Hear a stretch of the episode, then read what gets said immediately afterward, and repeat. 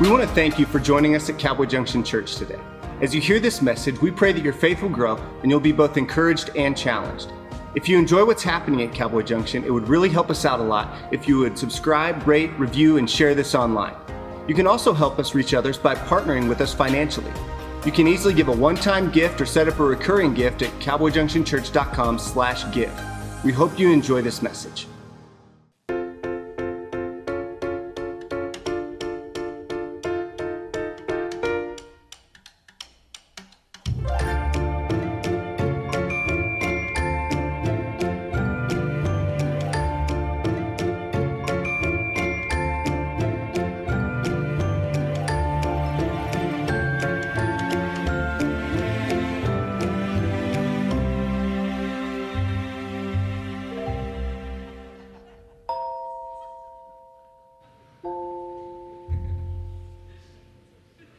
Okay, so let me just tell you if you ever get mad at the roll ins, you're like, that's not funny. It's your fault. and the reason why is because Chris has put out there on social media, we need your help. Help us build the roll in. And so every week there's a different roll in thanks to the folks that contribute to their favorite memes, okay? And Chris puts them on there. And let me just tell you, they've gotten a lot better from the first week. You guys have helped a whole lot more. So we're in this series called Jesus Loves Memes. And we are taking the book of Philippians and we are taking a look at it in some fresh eyes. And so that we can kind of do some modern day parables and some things that cause people to lean in we are taking Philippians and applying memes to them so that you can look at it through different viewpoints and maybe get an aha moment in it. Now, I made you this promise at the beginning of Philippians. It's a really cool promise. If you come every week, we are going to make you a promise that we will cover one chapter of Philippians. Now, for some people, that's a very big deal. You've never read a chapter of the Bible in your entire life. We're going to do it every week so every time you come back, last week I thought Pastor Jeff did an amazing job. He's so good. He's such a good teacher. Gosh, he's so awesome. And, and, and, and once again, you covered Philippians chapter 2. It, since you're here today, if you've made all three services, this will be the third chapter of the Bible you have read, and that's pretty awesome. Now, if you come back next week, and, and, and the, that's the last one is next week, you will have officially read the entire book of Philippians. And for some of you, you didn't even know you could do it. And you did it, and it was awesome, and it was fun. And, and, and I've uh, really appreciated the staff helping me out, putting this whole thing together. But Philippians chapter 3 is where we're going today. So you can get your Bible out, turn your smartphone on. If you have a device that doesn't have a Bible app on it, I want to highly recommend you go to YouVersion of the Bible. Do it right now. It's not going to hurt my feelings if you're typing during I'm preaching. As long as you're downloading that, that app, Cowboy Junction Internet, is right now. It's up, it's working. You can get on right now. And you can download the YouVersion, Y O U V E R S I O N, of the Bible. Okay? And it's one of the best Bible apps you can ever find. Now go to, just turn it on. You don't want to go to any, any translation just yet. You want to go to the New King James translation, the NKJ. NKJV, okay? And uh, that's kind of the translation we use when we teach around here. We love the Message Bible. We love different translations, but it's the New King James that we teach from whenever we get together as a family here today. So go to Philippians chapter 3, and we're going to get started. Would you join me in prayer? Jesus, whew, you and I had a lot of conversation this morning. I can't wait to see what you do. But the family has assembled, and one by one, every service is going to be showing up and we're gathering around your table. And Heavenly Father, today I thank you that you're here and you're real. And I ask again for your anointing, that we would not get the opinion of men and we would not have a stance as a church other than your kingdom stance. And what does your scripture say? And may all our opinions diminish in light of your word and your truth. Father, we love you. We praise you. It's in Jesus' name we pray. Amen. Philippians chapter 3, Paul starts off like this. Verse 1 Finally, my brethren, rejoice in the Lord. For to me to write the same thing, everybody say the same thing, same to you is not tedious, but for you it is safe. One of the things I, I want to just encourage you is pay attention to this portion of Scripture. Philippians chapter 1 really takes a, a, a right turn, a left turn. You hear the, the, the tire squeal as Paul just goes, and he yanks the wheel really quick. And he addresses something that sometimes we have questions about, but we don't get the answers to. And it is what if you keep hearing the same thing over and over and over again? My pastor says the same thing over and over again. And sometimes it can be obnoxious. It's like, come on, dude, read another portion of the Bible. Let's move on. But a lot of times, what it is, it's, it's, this, it's, it's, this, it's this safe thing that God is doing in your life to make sure that repetition gets this in your heart. I, let me tell you one way it works. There's a lot of people who call me and say, You're not going to believe this. But I was driving down the road and Joel preached the very same thing you preached. And you're not going to believe this. But I was driving down the road and Mark Batterson taught the very same thing you did on his podcast. You're not going to believe this. But Craig Groeschel preached the very same thing you preached driving down the road. And I turned to him and I say, Yeah, but, it, but I got it first. I got it first. They copied me. Those guys listen to my podcast. Joel, man, he just sits there and waits for us to put it on the internet, and then he, he preaches everything I preach. I don't mind, though. I don't mind. I'm being funny. Uh, and the reason why I think you have to pay attention to this, it's not everybody's copying everybody's message. Could you imagine just for a minute how everybody just just click off? There you go. Offs. There you go. He's got it it is very important for us to realize that everybody is being led by the Holy Spirit. It's the Holy Spirit. You're being led by the Holy Spirit right now. Uh, be led by the Holy Spirit. He may keep bringing things up. Here at Cowboy Junction, maybe there's some things that come up that, that you feel like I've heard this before. Maybe you've heard love God, love people, no limits before. Yeah, and it feels like Groundhog Day.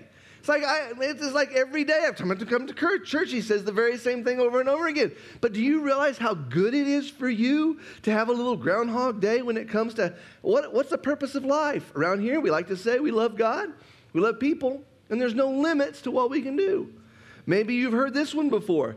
Uh, let's give God our very best. You're just so sick of hearing every offering. Ty say, let's give God our very best. Let's give God our very best. Let me give God our very best. Let me ask you a question. Have you given God your very best yet? Okay, then you got to hear it some more.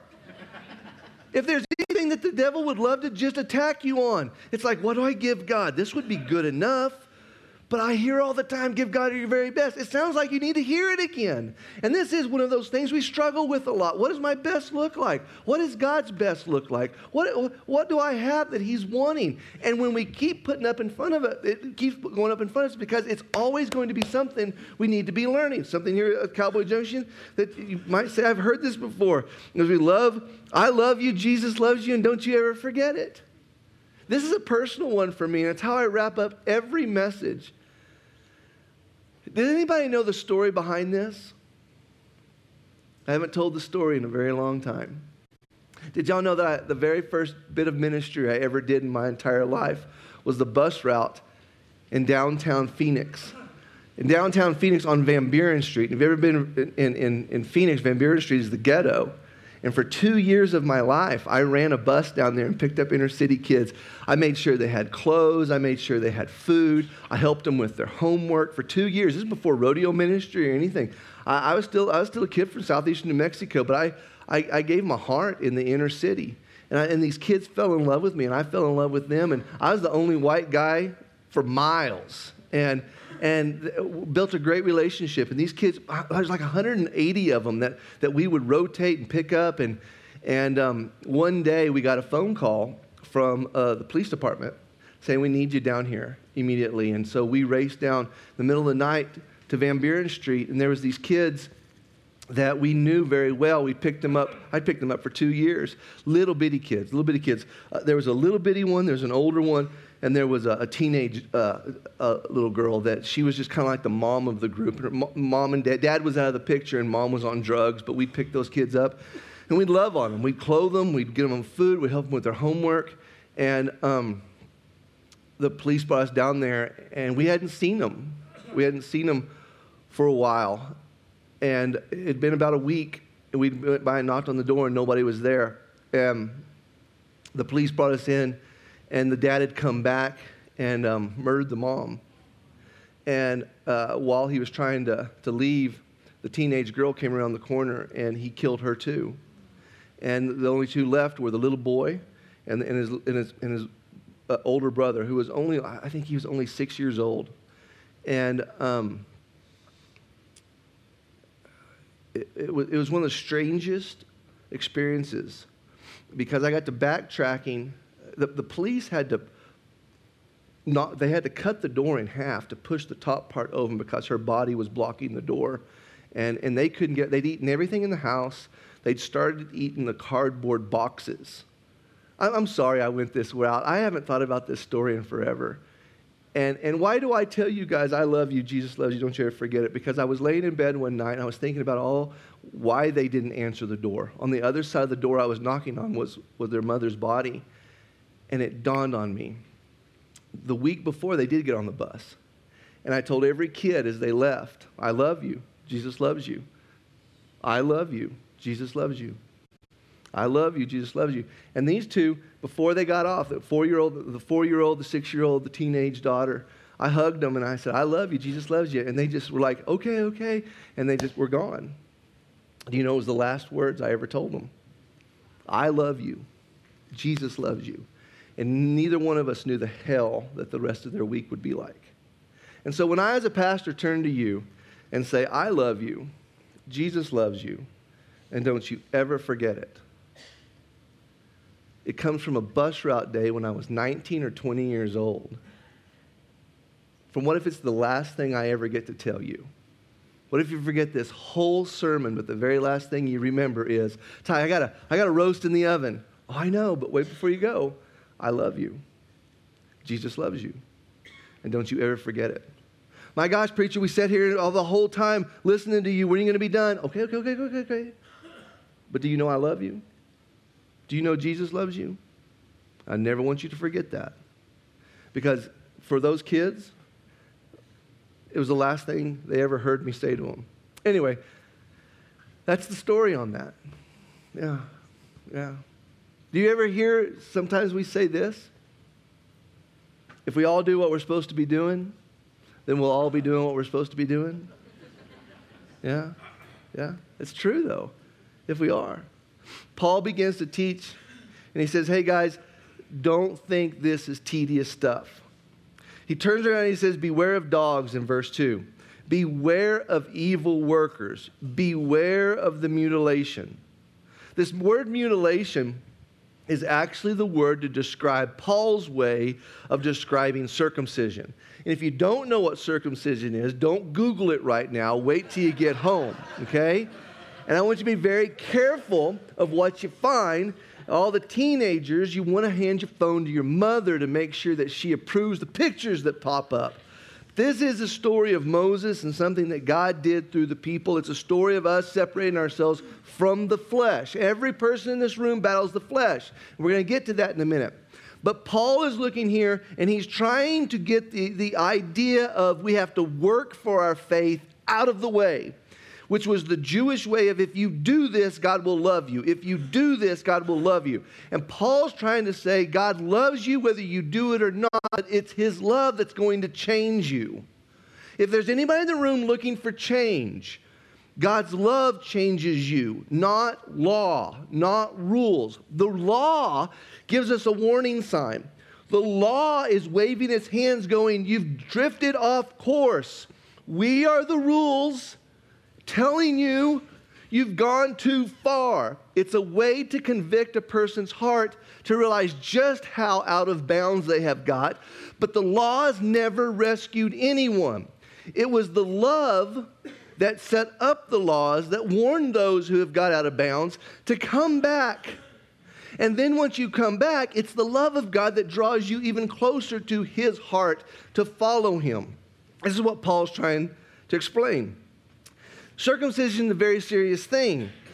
But Paul doesn't call it circumcision, he calls it mutilation because it's not a faith step, it's an action, and you've built a faith around the works. Paul goes on in verse 3 For we are the circumcision. He says, we, when we follow Jesus, that's the real circumcision, who worship God in spirit, rejoice in Christ Jesus, and have no confidence in the flesh. Though I also might have confidence in the flesh. Let me explain this. Paul is saying real circumcision is the circumcision of the heart. For the circumcision that you follow, when he's talking to the Jews, is you think because you're circumcised, it makes you people of God. And all it is is mutilation, if that's what it is. I want to see your heart. That's what this teaching is about today. Don't tell me you're a Christian. Show me how you're following Jesus. Don't tell me you're a Christian. I want to see the life of God, the life of Christ inside of you. Maybe you came from denominations or, or, or, different groups of people who, who set up the importance of the value of church. And church is very important. But if we put church before the relationship, it's religion. Come on, think about this. We have a lot of religious sects in our, in our, in our, in our circle of the world. It's, it's these dogmatic ways of thinking based on how you grew up, where you grew up, and you think just because you call yourself a whatever it might be, then you're officially a, a follower of Christ. And that has nothing to do with it. It's basically mutilation. But I want to see your heart. I want to see you follow Jesus. I want to see you look like him. I want to see your life be completely devoted followers of Christ Jesus. And Paul says, I want to see it in the form of worshiping God in spirit. I want to be I want to see it in rejoicing in who you are in Christ Jesus, and I want to see no confidence in the flesh, which means like an angel. Remember when the angel was approached by a, a, a man in the Bible, and the man asked, "Who are you for? Are you for them or are you for us?" And the angel said, "I'm for neither one of you." I'm here for God. You may feel like you're right, they may be completely in the wrong, but I could care less about either one of you. I'm here for God. And until we're able to walk away from our flesh that way, we have not truly stepped into the kingdom of God. Drop your opinions, drop your political views, Drop your attitude, drop the way you were grown up until we completely submit ourselves to the kingdom of God. It's just mutilation. Yeah, yeah. It might seem like Paul's mocking the religious arrogant and turning to them and saying, Tell me again how you're qualified to do this. Tell me again all the things you've done that make you so wonderful. Tell me all the things that, on Facebook that, that, that why you're better than everybody. Tell me all the things. Can we go back? Tell me all the things that I would look at you and go, Isn't that so cool? How high and mighty you think of your opinions to be. Even your Jesus opinions. Gosh, it's so cool to sit here and listen to you talk. And Paul said, Paul is saying here, listen, there's all kinds of know it alls in this world. There's opinionites, there's educatedites, there's politicalites, and there's the religiousites. They come from all over the place. But then Paul begins to teach, and he says this If any one of you thinks he may be confident in his flesh or in the flesh, I more so. He says, If any one of you think of your opinion to be so great that you can't listen to me, I used to be that arrogant, even more so. And he begins to give his credentials. He says, I was circumcised on the eighth day of the stock of Israel, of the tribe of Benjamin, a Hebrew of Hebrews. Concerning the law, I knew every jot and every tittle. A Pharisee. Concerning zeal, I even persecuted the church. Concerning the righteous, which is in the law, blameless. And Paul begins to give his list of every reason why he can stand before everyone and consider his opinion to be right. And Paul says, I didn't realize how wrong I was. Because all of this was mutilation to my faith. I was no more closer to Jesus than the sinner in the streets. Today, everyone has an opinion. And today, everyone is an expert. Heck, welcome to the internet where everyone where everyone's an expert and credentials don't matter. Isn't it true? Paul's turning to us and says, Quit being so prideful. In fact, for anybody who would turn and say, I'm right, but you're doing it out of arrogance and you're doing it out of pride, but you're not stepping into the love of Jesus through, through his truth, we can say, I knew nothing before God showed me. And I am nothing because I haven't even mastered it yet. I can only tell you about it, but I just want to be honest with you. I haven't mastered it. Every day is a new revelation. Every day He is showing me more and more and more. If you're rich, don't be prideful with your wealth. But when we truly humble ourselves and submit our wealth to our Father, that's when we become, become true Christ followers. To the poor, don't become arrogant in your poor and hate everybody because they don't give and they don't help. Stop and realize that it's in your poorness that God wants to show you something, and don't be arrogant in your poorness. But be humble and gentle and maybe there's some arrogance you carry that you shouldn't. To all those in the room whose God has changed their heart, now don't become religious. And for every sinner that wants to stand before every arrogant person and say, Well, God loves me just as I am, think of the stupidity in that if you choose to stay where you're at and not conform to the image of God. For every sinner, don't be arrogant in your sin. For it is this arrogance that will cause us to experience everything opposite of God's best in our life. Don't be prideful. But when we humble ourselves before our Father, that is truly when we take, take one step closer to his heart. In verse 7, it says, But what things were gained to me, these I have counted loss for Christ. He says, In all the things that I can tell you that I was, and the religiousness that I stood up and even crucified Christians because I thought that that's exactly what the zeal of knowing the law gives me the right to do. I had to die to my flesh to be able to stand before the presence of God. Paul says in verse 8, Yet indeed I also count all things lost for the excellence of the knowledge of Christ, Jesus, my Lord, for whom I have suffered the loss of all things and count them as rubbish that I may gain more church? No. The more ability to be right? No. He says the more ability to gain Christ. The more I died, the more he came into my life. Verse 9 says this And to be found in him, not having my own righteousness, which is from the law, but that which is through faith in Christ, the righteousness which is from God by faith.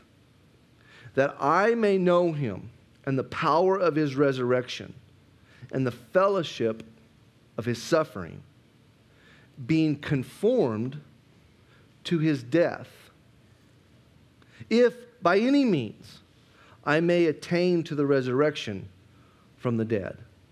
In this last verse, verse 10, Paul is saying, every time I took one step closer to Christ, I began to understand.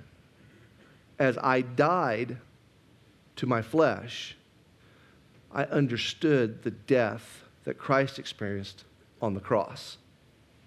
And he began to say, the more I'm learning how to live, it is in conjunction with the more I'm learning how to die.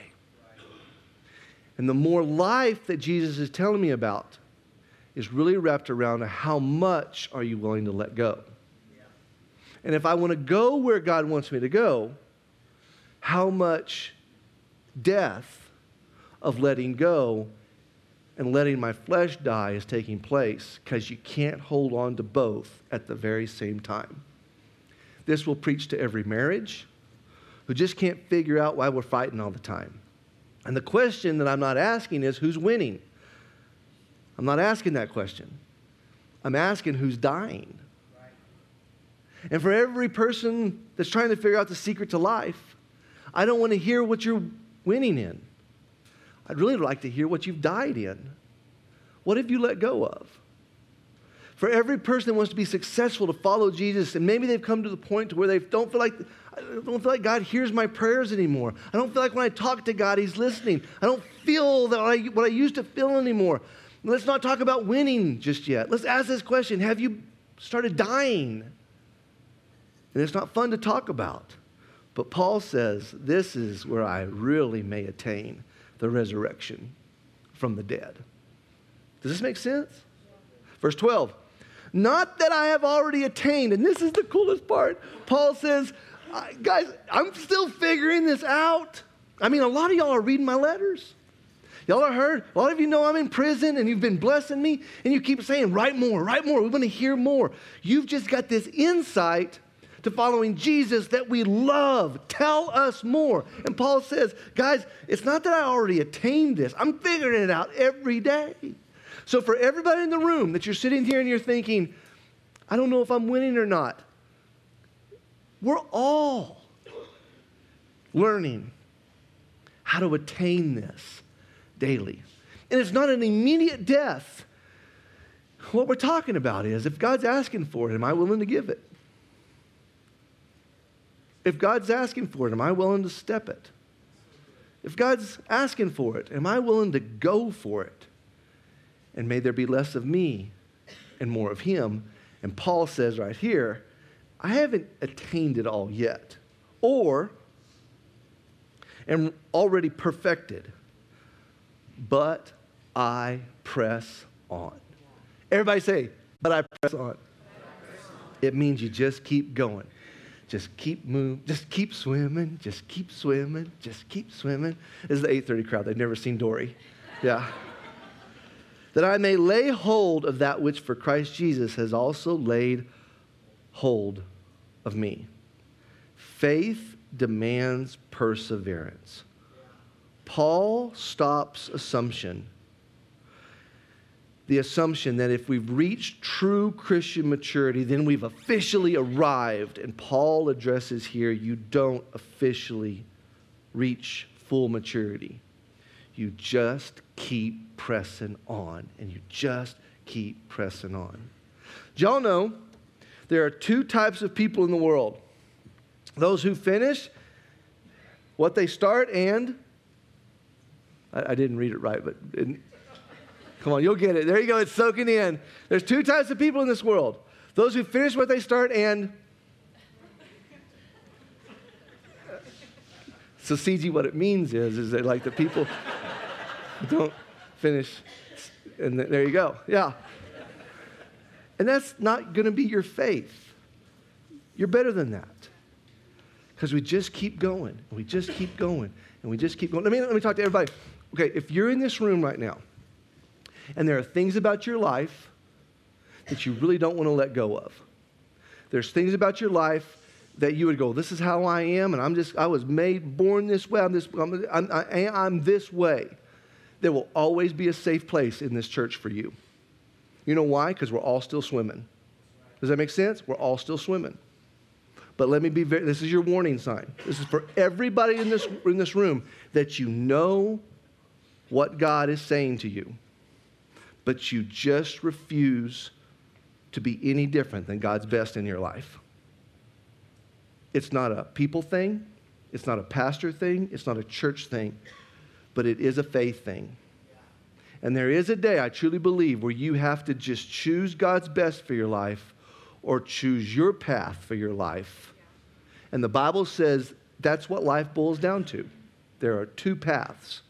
And one leads to bright and shiny lights, and everybody's standing there going, You are awesome. You be you. You are great. I love you just the way you are. And there's another path, and very few take it, and the road is very narrow, and there is no flashing lights, and you can barely make out the path, but you see it. And you choose it because you know that's the path Jesus wants for my life. And when you choose it, you step into life. One leads to death, and one leads to life, everlasting and eternal. You will always have two choices in life. Verse 12 Brethren, do not count myself to have apprehended, but one thing I do. Forgetting those things which are behind and reaching forward to those things which are ahead, I press towards the goal for the prize of the upward call of God in Christ Jesus. This is me running from my past, like. yeah. Yeah, and that's just it. There are things I've just had to run from, sprint from, drop it. We'll figure it out later. You say, Well, Ty, did you pack before you left? Sometimes I just had to leave in the middle of the night, left everything behind, ran for my life. Because in my heart, and I hope in your heart too, you realize that we are pressing towards the goal of the prize of the upward call of Christ Jesus in our life. Don't give me anything else, give me Jesus. What is the goal that God wants us to reach for? Number one, I think to believe Jesus will enable you to do anything that He asks you to do. For everybody in the room, you're going to fit, you're trying to figure out how am I going to do that? If He called you to do it, if He asked you to do it, if He wants you to do it, He will also provide for you to do it. Listen, if you're trying to get out of a situation, it, not, it may not be the front door you're supposed to go out. You may not have to, you're sitting there waiting, I just want everything to be perfect. I know it's God when the front door opens and I'm supposed to walk through. I, if it's not Jesus, find a window, find a chimney, find, find, find the bathroom window. May, you may have to fit your big body through a great big little window about this big, but wiggle your way through. May use the back door, but if it's not where God wants you to be, find a way out. Another thing, to reach for God. Choose to be a constant disciple. Choose to be a constant disciple of Christ Jesus. Another one, if we're going to truly want to reach for Jesus, refuse to be a worrier. Come on, that'll preach. Quit being a worrier. When has worry ever changed anything in your life? And what part of faith is worrying about it? If we're truly going to reach for Jesus, we've got to walk in peace. Because Jesus provides the peace that passes all understanding. And when we're in Christ Jesus, we have the peace of knowing that God is in control of our life. And the, wave, the waves can wage and the wind can blow. But I walk in peace. There will be all kinds of things that want to steal my peace, but I won't let go of my peace because this is me reaching for Christ Jesus to walk in peace. If I'm going to reach for Jesus, I'm going to have faith in all circumstances. All circumstances. Therefore, let us, as many as are mature, have this mind. And if anything, and if in you anything, and if in anything you think otherwise, God will reveal e- even this to you, which means if along the path you get to thinking, are we sure this is God? Listen to a still small voice saying, hey, come on, where'd you go? Hey, hey, where'd you go? Come back, come back. This is me. If along the way, God will reveal even this to you. Verse 16. Nevertheless, to the degree that we have already attained, let us walk by the same rule. Let us be of the same mind. What is he saying here? I want to make sure we're very clear on this. This is the part. What do we do as a family? We keep encouraging each other to follow Jesus. Let me say, you girls are going to have somebody come to you sometime and say, I just don't know what to do. And you everything in you is going to want to solve their issues, help give them the right answers, solve their problems, push them along the way, pay for whatever it is they need to. And there's just sometimes you need to just realize your only calling as a brother and a sister in the Lord is to say, hey, We're all following Jesus. What's that one thing God wants you to do? Let's follow Jesus together. If you don't know what to say to somebody, you turn to him and say, Are you following Jesus? Well, I think I am. No, no, no. Let's, let's decide right now. Let's pray together. Come on. And, and right there on the spot, do we have the one mind and one accord that we are going to be fully devoted followers of Christ Jesus? You don't have to solve everybody's answers everybody's questions. You don't have to pay for everybody's troubles. When Jesus wants to prove to every one of us that he has the answer, he's the problem solver, their faith is going to increase because of his faithfulness. Our job is to be of the same mind. Let's get back on track to be fully devoted followers of Christ. And now we're going to wrap this up. Are you guys ready? Okay. And Paul says this Brethren, join in following my example and note those who so walk as you have us for a pattern. He's saying, look at the people who walk this way and talk this way. You know where I'm going to go with this. Walk this way talk this way. Notice the people who are, who are following Jesus and follow this pattern. Gentlemen, can I invite you to Ironman on Thursday, 6:30 in the morning? We are studying the book of John. We're done by 7:15ish. Okay? There's donuts, there's coffee, and we study one chapter of the Bible every week. Would you come hang around some folks who are following Jesus so that we can develop a pattern to follow Jesus? Verse 18 For many walk, of whom I have told you often, and now tell you, even weeping, that they are the enemies of the cross of Christ. Paul says there are people who call themselves Christians. It's just a church experience, it's just a mutilation. They're no friend of Jesus. And you got to recognize these folks too. There's some people who take you to church and then show you how to live like the devil. He says, pay attention to them too. Whose end is destruction, whose God is their belly, whose glory is in their shame, who set their mind on earthly things. These aren't your friends. And as a fully devoted follower of Christ, you've got to recognize the ones who've chose the path that's not taken very often and the one who are in wolves and sheep clothing, who just want to devour you and use you and hurt you and convince you of everything that is not God's best for your life. For he who has ears, let him hear. For our citizenship is in heaven, this is the very last thing, from which we also eagerly wait for the Savior. The Lord Jesus Christ, who will transform our lonely bodies that it may be conformed to his glorious body, according to the working by which he is able, even to to subdue all things to him. And I'll say one more. The worship team's coming up. There's the last and final thing. One of, the, one of the coolest things that we've said in this series is a statement I stand by. Don't get too attached to this world. Come on, listen to me. Don't get too attached to this world, folks. Don't get too attached to earthly things. Don't get too attached to all the things this world has. Because when it really boils down to it, as followers of Christ Jesus, heaven is our home. God's kingdom is our set of rules. And our Father is showing us our faith here. And when you get into heaven, let me, let me just tell you, when you walk into heaven, faith isn't required anymore because you're standing in the very presence of God, our Father. And we're going to go home someday. But what are we chasing while we're here?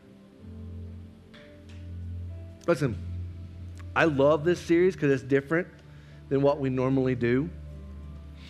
So I want you to do something. Would you stand to your feet, everybody?